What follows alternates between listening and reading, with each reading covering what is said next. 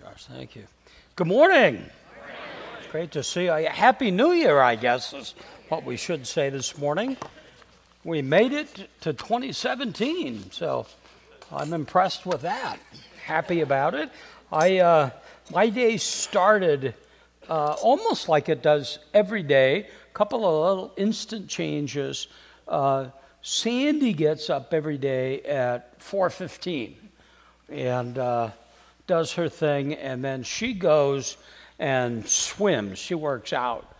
And about the time she leaves is when I get up and have coffee. And I have my coffee, and for the last four weeks or so, in the it's dark, sun's not up till seven, and the Christmas tree is lit, and it's just the coolest. I don't know, it's just the coolest vibe. And today was my my first day without the Christmas tree.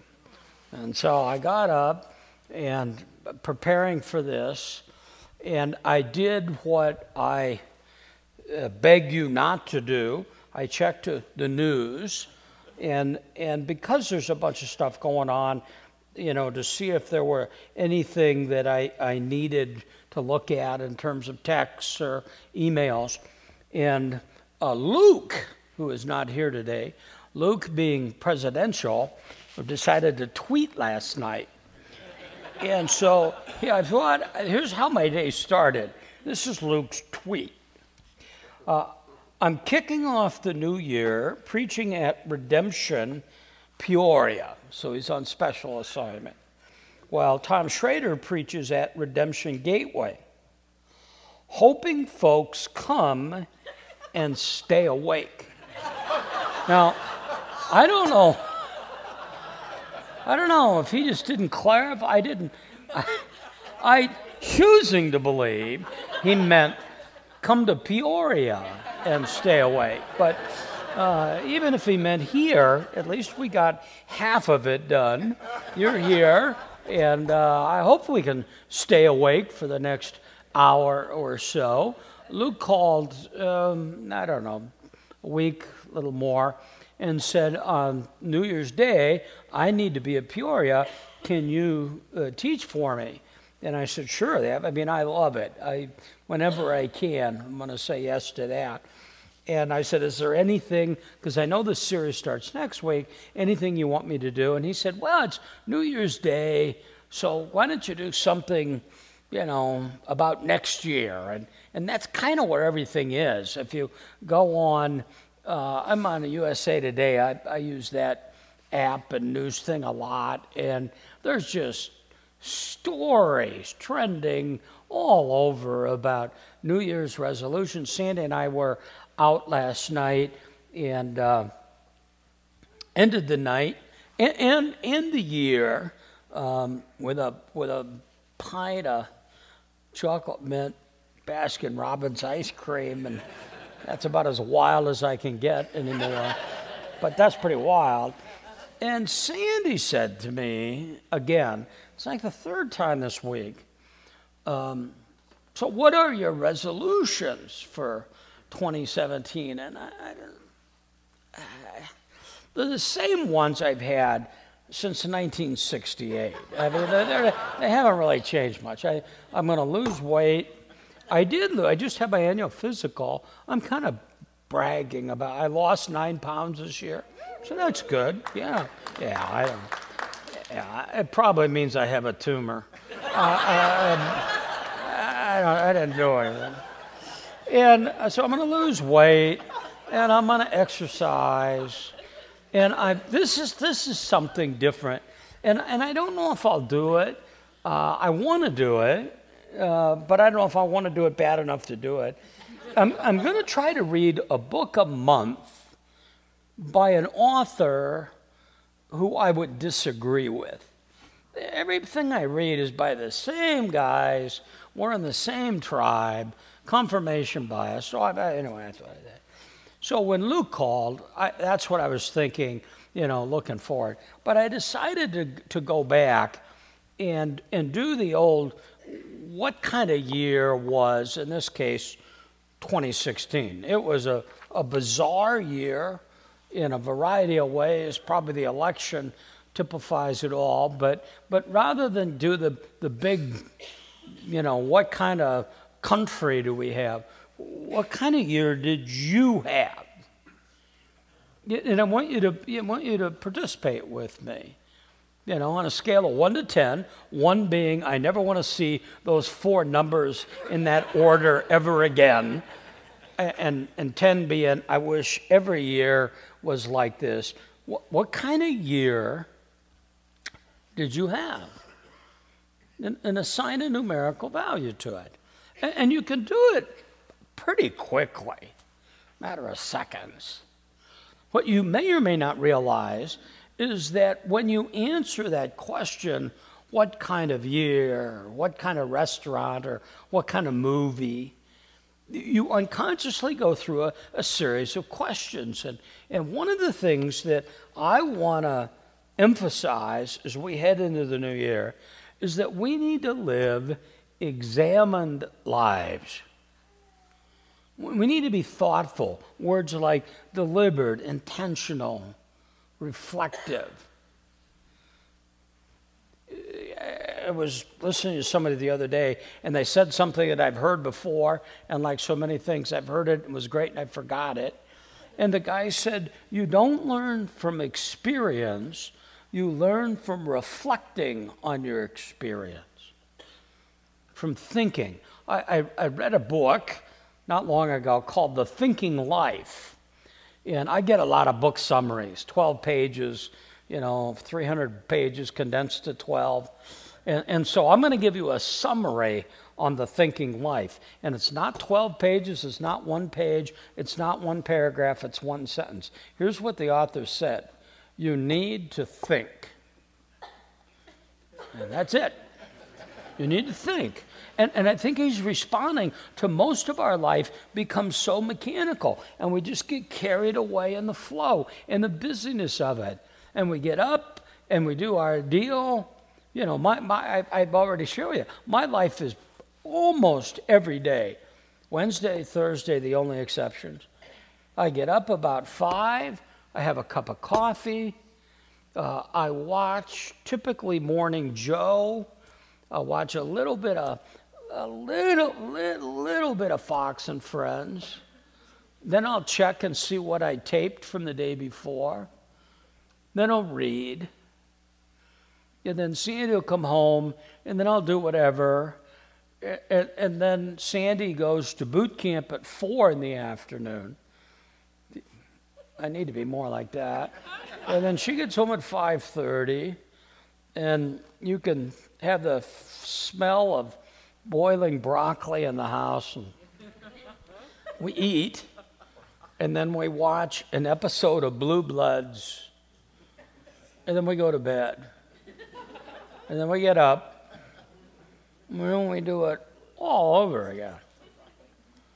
And, and if you don't intervene, the, you'll go with the flow, which sounds good if the flow is going where you want it to go but to live an examined life. So if I said, What kind of year was it? You, you ask yourselves a bunch of questions.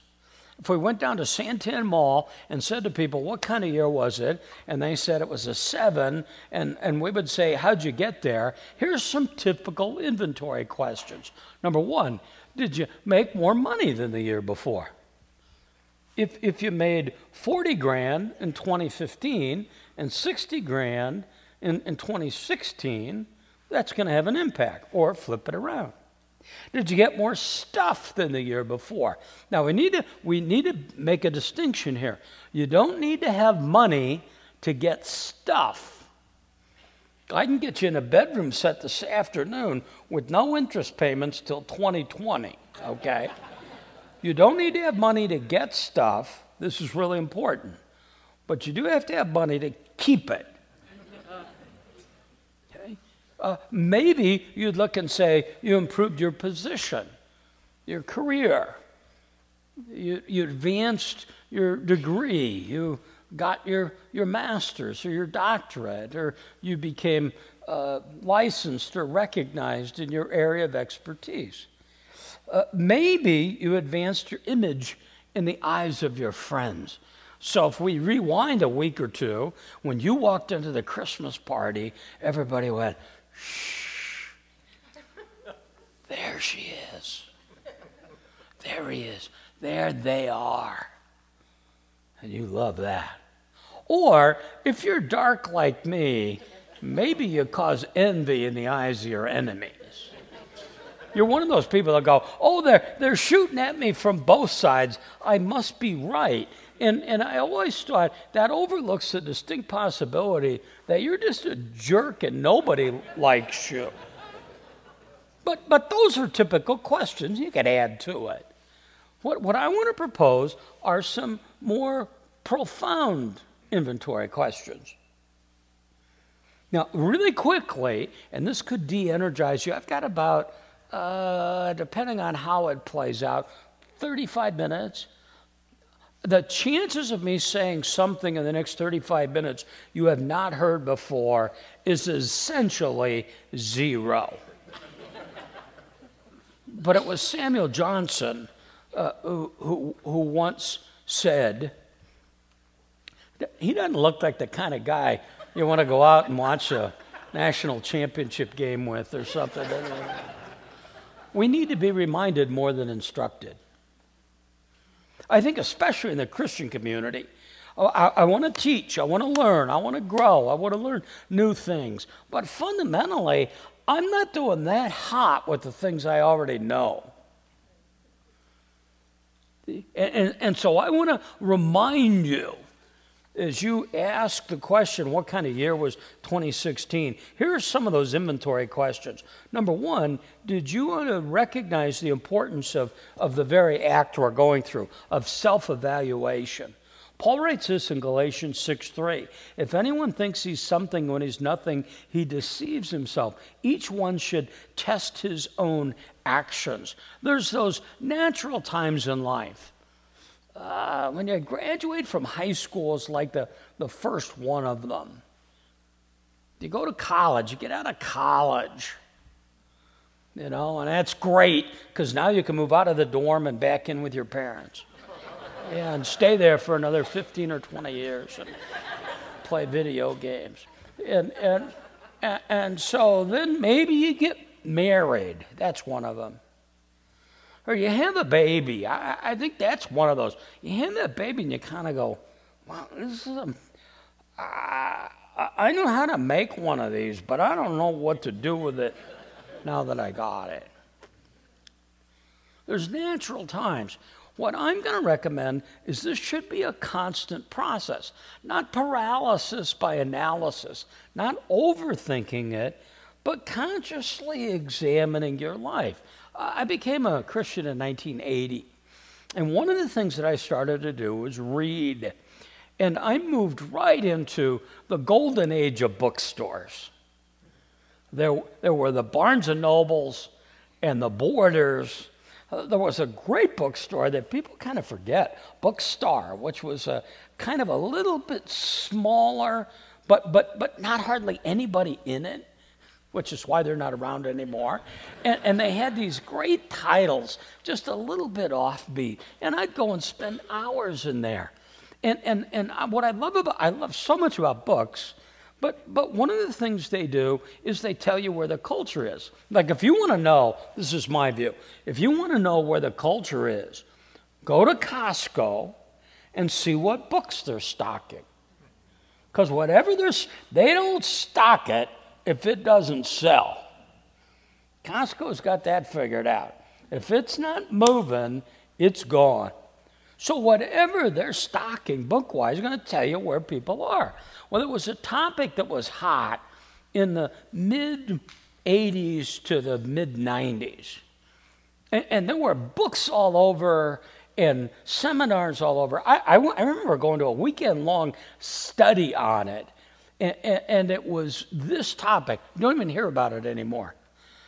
Midlife crisis. Nobody has a midlife crisis anymore. Nobody can wait that long. I mean, people are having, I mean, they're in crisis at 12. I mean, they're in 12 and the world is shattered and 15. And Well, a midlife crisis, when you boil it away, was this one of two things. Either you came up for air and you looked around and you said, Oh, I'm in deep water here. I wanted to have this goal. I want to be a millionaire when I'm 40. I turn 40 tomorrow. My net worth is zero. The Powerball's not till Wednesday. I'm probably not going to make it. And you go, huh. Or, and this is far more crippling, you come up for air, you're about to turn 40, you had all these career goals, relational goals, financial goals, you've achieved them all, and you go, eh, who cares? Well, how did you get there? You got there by living this life without stopping along the way to examine, to take an inventory, to take a look at your life. And it's very hard to do because you can't see yourself accurately. I, uh, this is my assessment, which could be wrong. I think I'm a lot better than I used to be, but I tend to be a very critical person. The only person that I give the benefit of the doubt to is me. I mean, I grade myself pretty understanding. But, but I don't extend that to you. So now I have these things called blind spots, which by bef- definition, I don't know what they are. I, I, I need help. And, and so you have to be open enough to allow people to, to speak into your life. Now, if you're married, um, God gave you a spouse that can, that can perform that task for them if you'll let them. The problem is the discussion goes like this Honey, I, I really want to improve. Tell me what I need to work on. And then they say, Well, you do this, and go, I don't do that. Well, that's a discussion killer. Okay? I'm not going to get input there. But I need to understand the importance of input. And, and I have on my sheet here in big red letters Note bene, which is symbolic for Latin, means note well. It's not always criticism. I sometimes need to hear the things I do well. I'm, I'm surprised how often I'll say to somebody, You're really good at this. No, no. No, I mean, you're really good at it. No, no. No, you're really good. No, it just comes natural. okay, that's your gifted area. That's your sweet spot, man. Stay there. Don't go do a bunch of these things that you think you should be doing. This is your sweet spot. You need people to say, don't be afraid. Your flinch when somebody says, give me input, is to give them criticism. Here's the second thing you had a great year if you understood the value of time. The passage that we read from, 2 Timothy 4, beginning in verse 6, Paul somehow senses that his death is near. The time for my departure's come. And that, that changes everything. You always have those, and uh, I'm, I'm not surprised by them, but, but I find them interesting where somebody will have this brush with death and they'll say, Did it change your perspective? Yeah, it did. Well, but why do we need to move to crisis to get that perspective? Psalm 90, verse 12. And here's, here's something I hate. When somebody says to me, you should write this down, I hate that. Okay? Psalm 90, verse 12. You should write this down.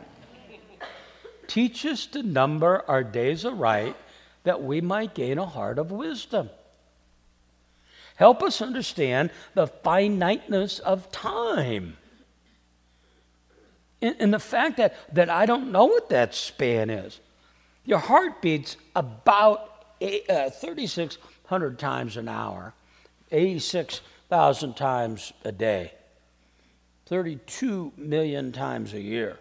So when you watch the Rose Bowl parade tomorrow, I, I don't know how many heartbeats you've got left, but you have 32 million less than when you watched the Rose Bowl last year.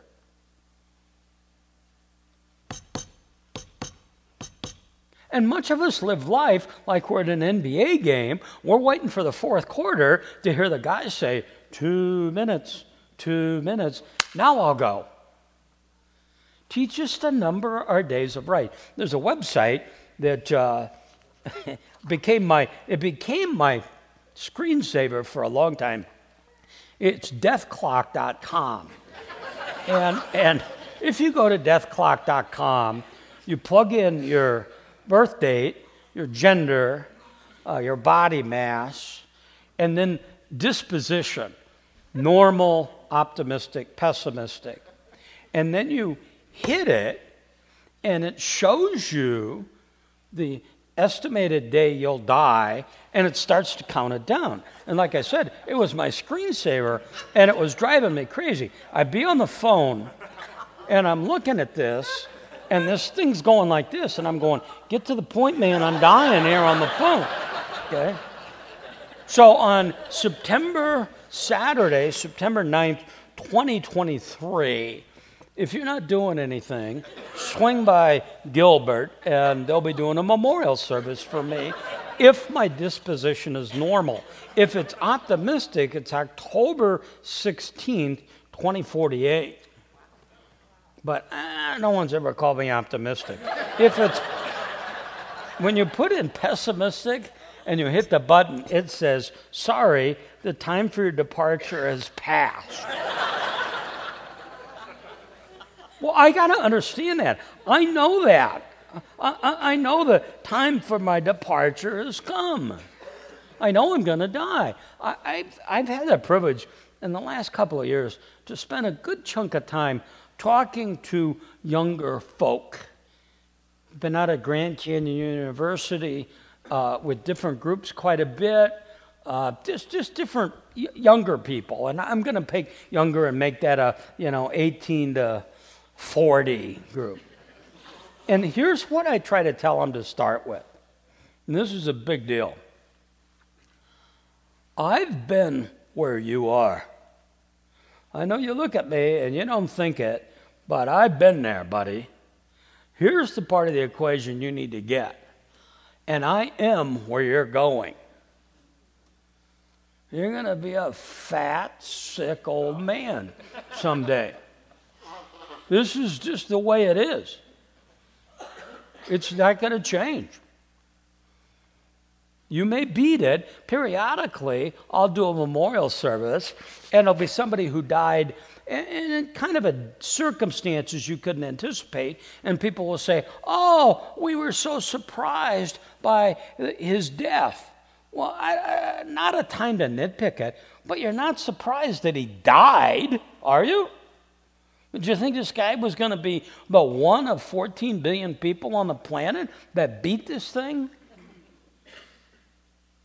You only have a finite amount of time. And when you understand that, it changes your perspective. Paul writes this. It's one of my all time favorite passages in 1 Timothy 6 6 through 8. Godliness with contentment is great gain. For we brought nothing into the world, and it's certain we can take nothing out. If we have food and, and clothing, with those we should be content. And, and I got into this years and years and years ago. It's like one of the first topics that I, that I found myself really getting into. And it was this idea of contentment.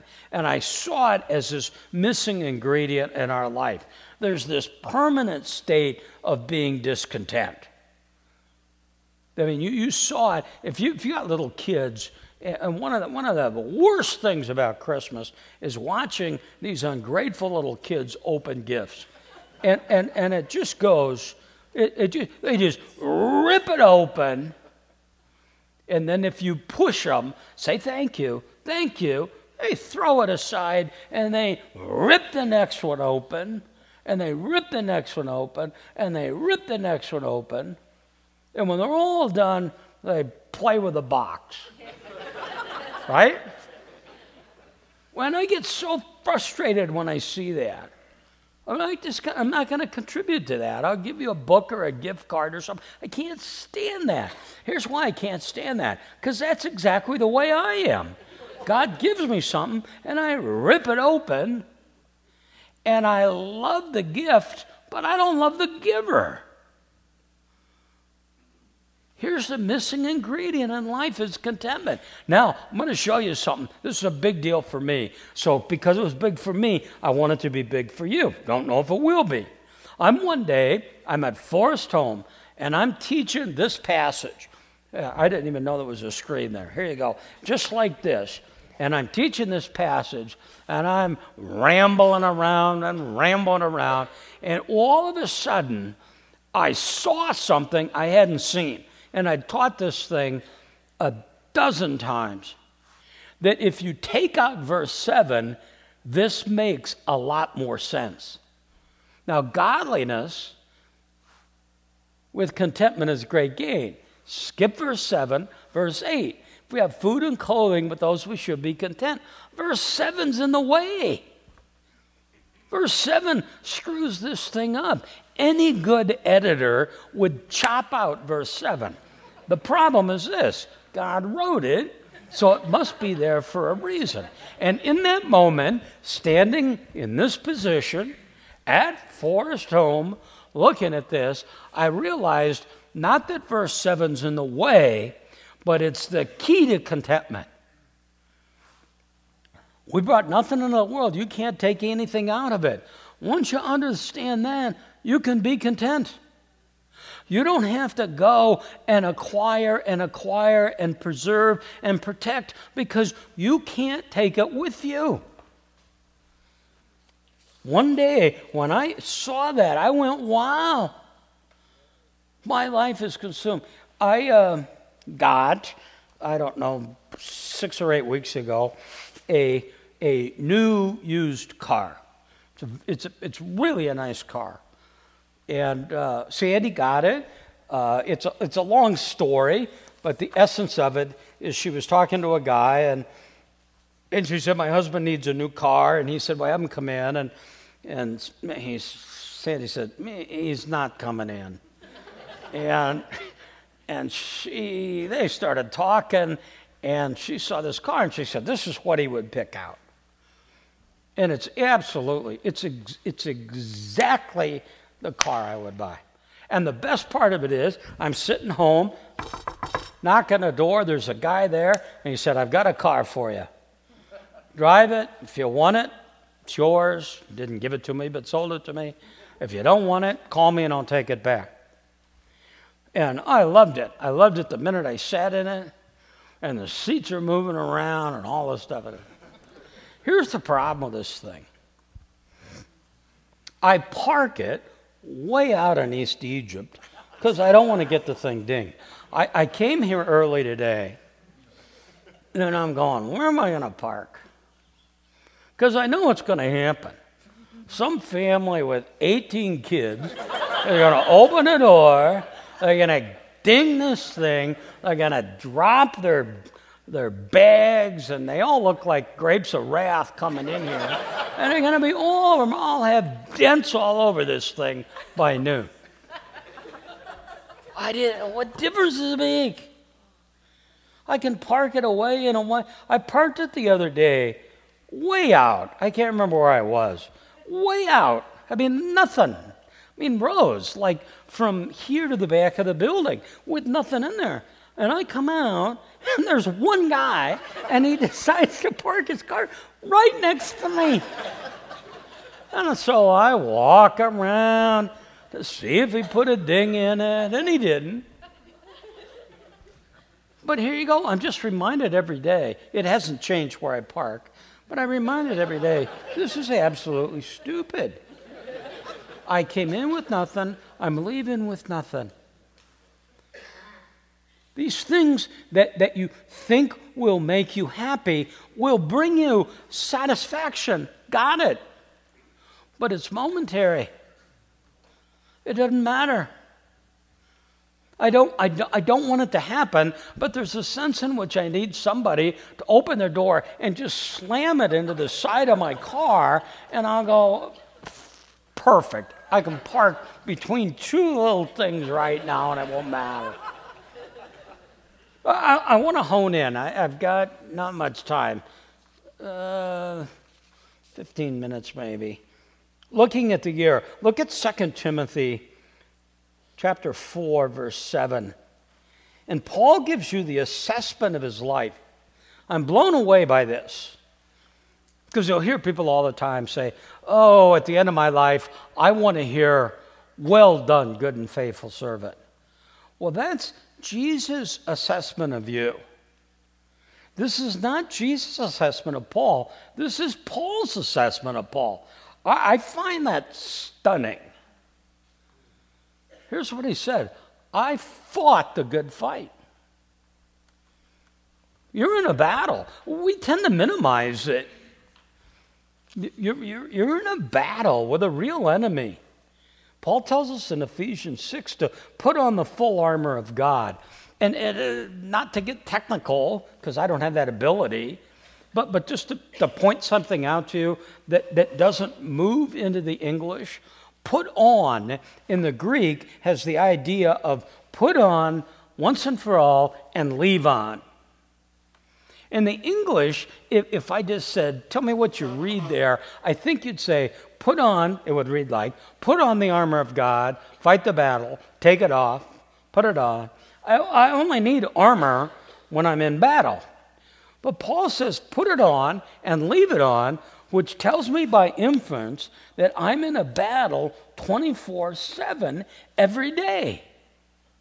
And it's against the devil's schemes, his cunningness, his deceptions, our struggle. Some of the translations say wrestle. I, watched a Iowa wrestling match uh, yesterday. It was actually Midlands, so a bunch of schools there, and it was 157 weight. And it was an Iowa kid who was seated second against a kid from no, uh, Nebraska seated first. And they had their match. It went into one minute overtime. It, it then went into the sudden death type thing, which they both, neither one scored. Then it went into another overtime and another overtime. I, I mean, I, I, I, don't know anything about wrestling.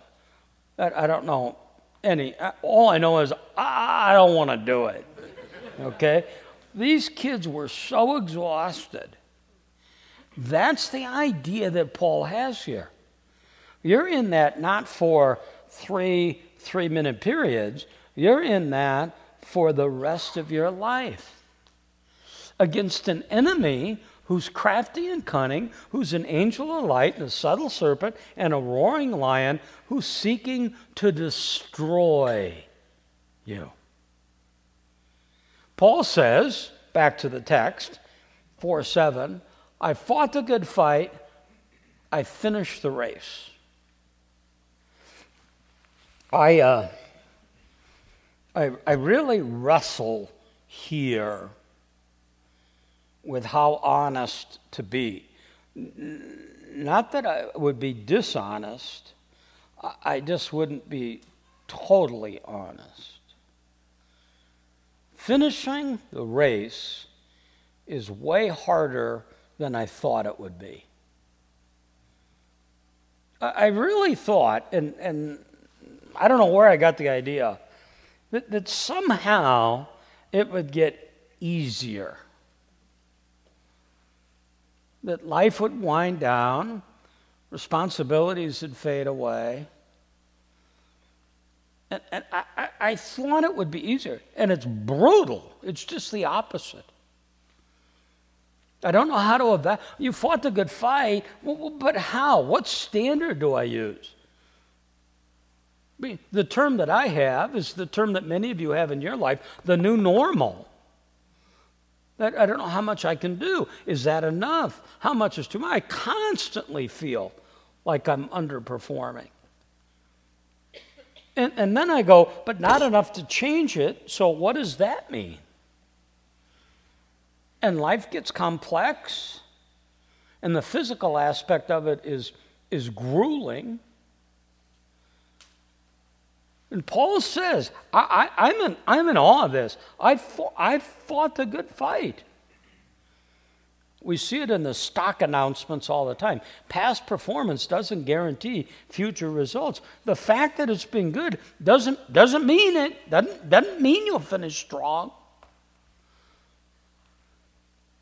Paul uses this analogy in 1 Corinthians 9. Do you not know that in a race all the runners run, but only one gets a prize?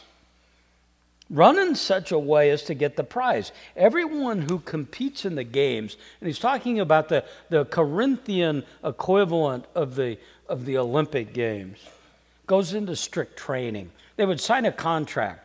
They would agree to train for at least six months. They would adhere to a strict diet and a training program. So they go into strict training and they do it to get a crown that won't last.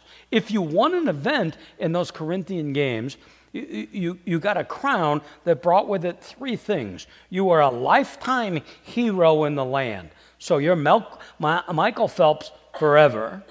You have a lifetime tax exemption, and they can't draft your kids into the Army or the armed services. Those are big deals.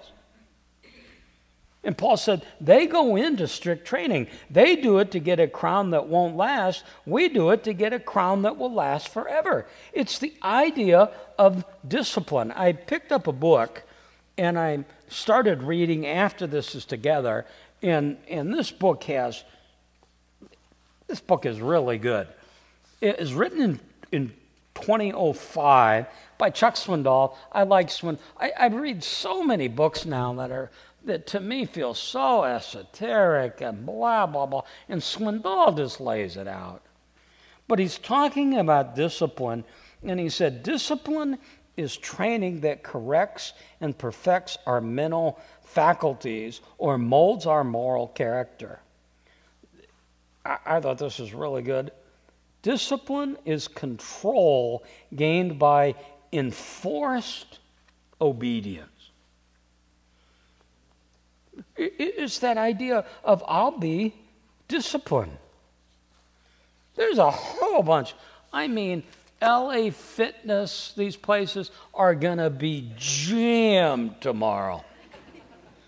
But here's what I've learned there's a big difference between joining a gym and going to the gym. There's a big difference between New Year's resolutions and doing them. I, I, I, I, I feel like I'm, I'm, Sandy's got to be sitting over here saying, what a hypocrite. She's got to be looking at it going, he goes through this every day. I want to do it, I want to do it, I want to do it, but I don't. I can, I can, the barometric pressure dropped. Today is not a good day to do that. I'm shamming that ice cream. Last night, I'm jamming that ice cream in and I'm watching the clock because we've got till midnight to get this ice cream in. And, and I'm all done and I'm thinking, who am I kidding? I'm going to be back here for ice cream by Wednesday morning.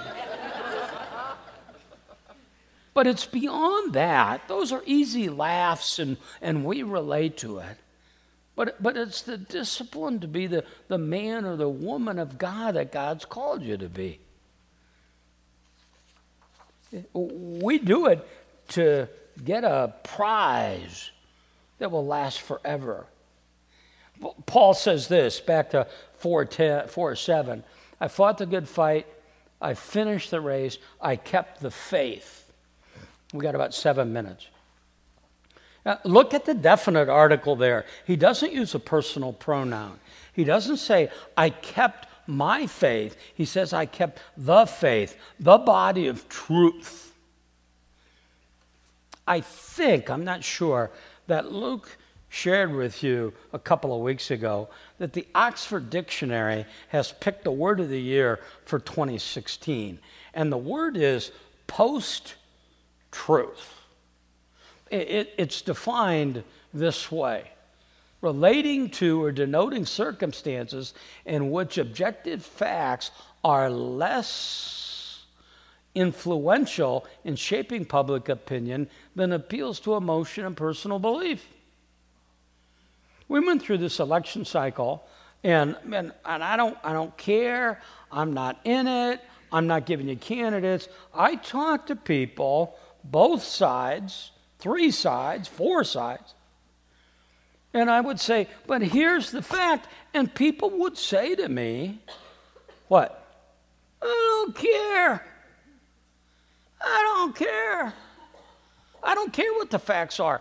Let me tell you what, we're in a tough world. When he said, I kept the faith, you and I, and, and I say this to encourage you and say, be strong. You're going into a world that says, it doesn't matter. We can't even figure out which bathroom to use. And you're going to come along and say, but Jesus is the only way? And that's going to be really hard in this world. And to say it with gentleness and love and kindness and care. But I can't waffle on this. And Paul said at the end of his life, I, I, I fought the good fight. I finished the race. I kept the faith. Here's the last thing. And he anticipates the idea, the reality that Jesus is coming again. It's in verse 9 or 8. Now, therefore, in store for me a crown of righteousness, which the Lord, the righteous judge, will award me on that day. And not only me, but all who've longed for his appearing. This verse is critical in that if it stopped at the end of award me on that day, if there was a period there, I, would go, good for you. But he doesn't say that. He says, you and me. This is the future. There is that day when I will stand not, not, not with the commissioner of the league or the sales manager or the, or the company's CEO on stage at the annual sales convention and they'll, and they'll get the trophy. It's not that. It's, it's an award, it's a crown, it's a recognition from Jesus. Here, I'm, I'm going to tell you something, and this shouldn't surprise you. I want to go to heaven. Okay? But I want to go to heaven more on, uh, to get out of here than to be there. I get sick of this. When we read about heaven, no more tears, no more hurting, no more aching. That's not what makes heaven special. What makes heaven special is Jesus is there. Revelation 22, uh, last words Jesus speaks in the New Testament Behold, I'm coming soon. I'm coming soon. 2 Corinthians 4 16 Therefore, don't lose heart. Though the outer man is decaying, the inner man is being renewed day by day. For momentary light affliction is producing for us an eternal weight of glory beyond all comparison. Because we look not at the things that are seen, but the things that are unseen. Because the things that are seen are temporary, the things that are unseen are eternal. This is all temporary, this is all passing away.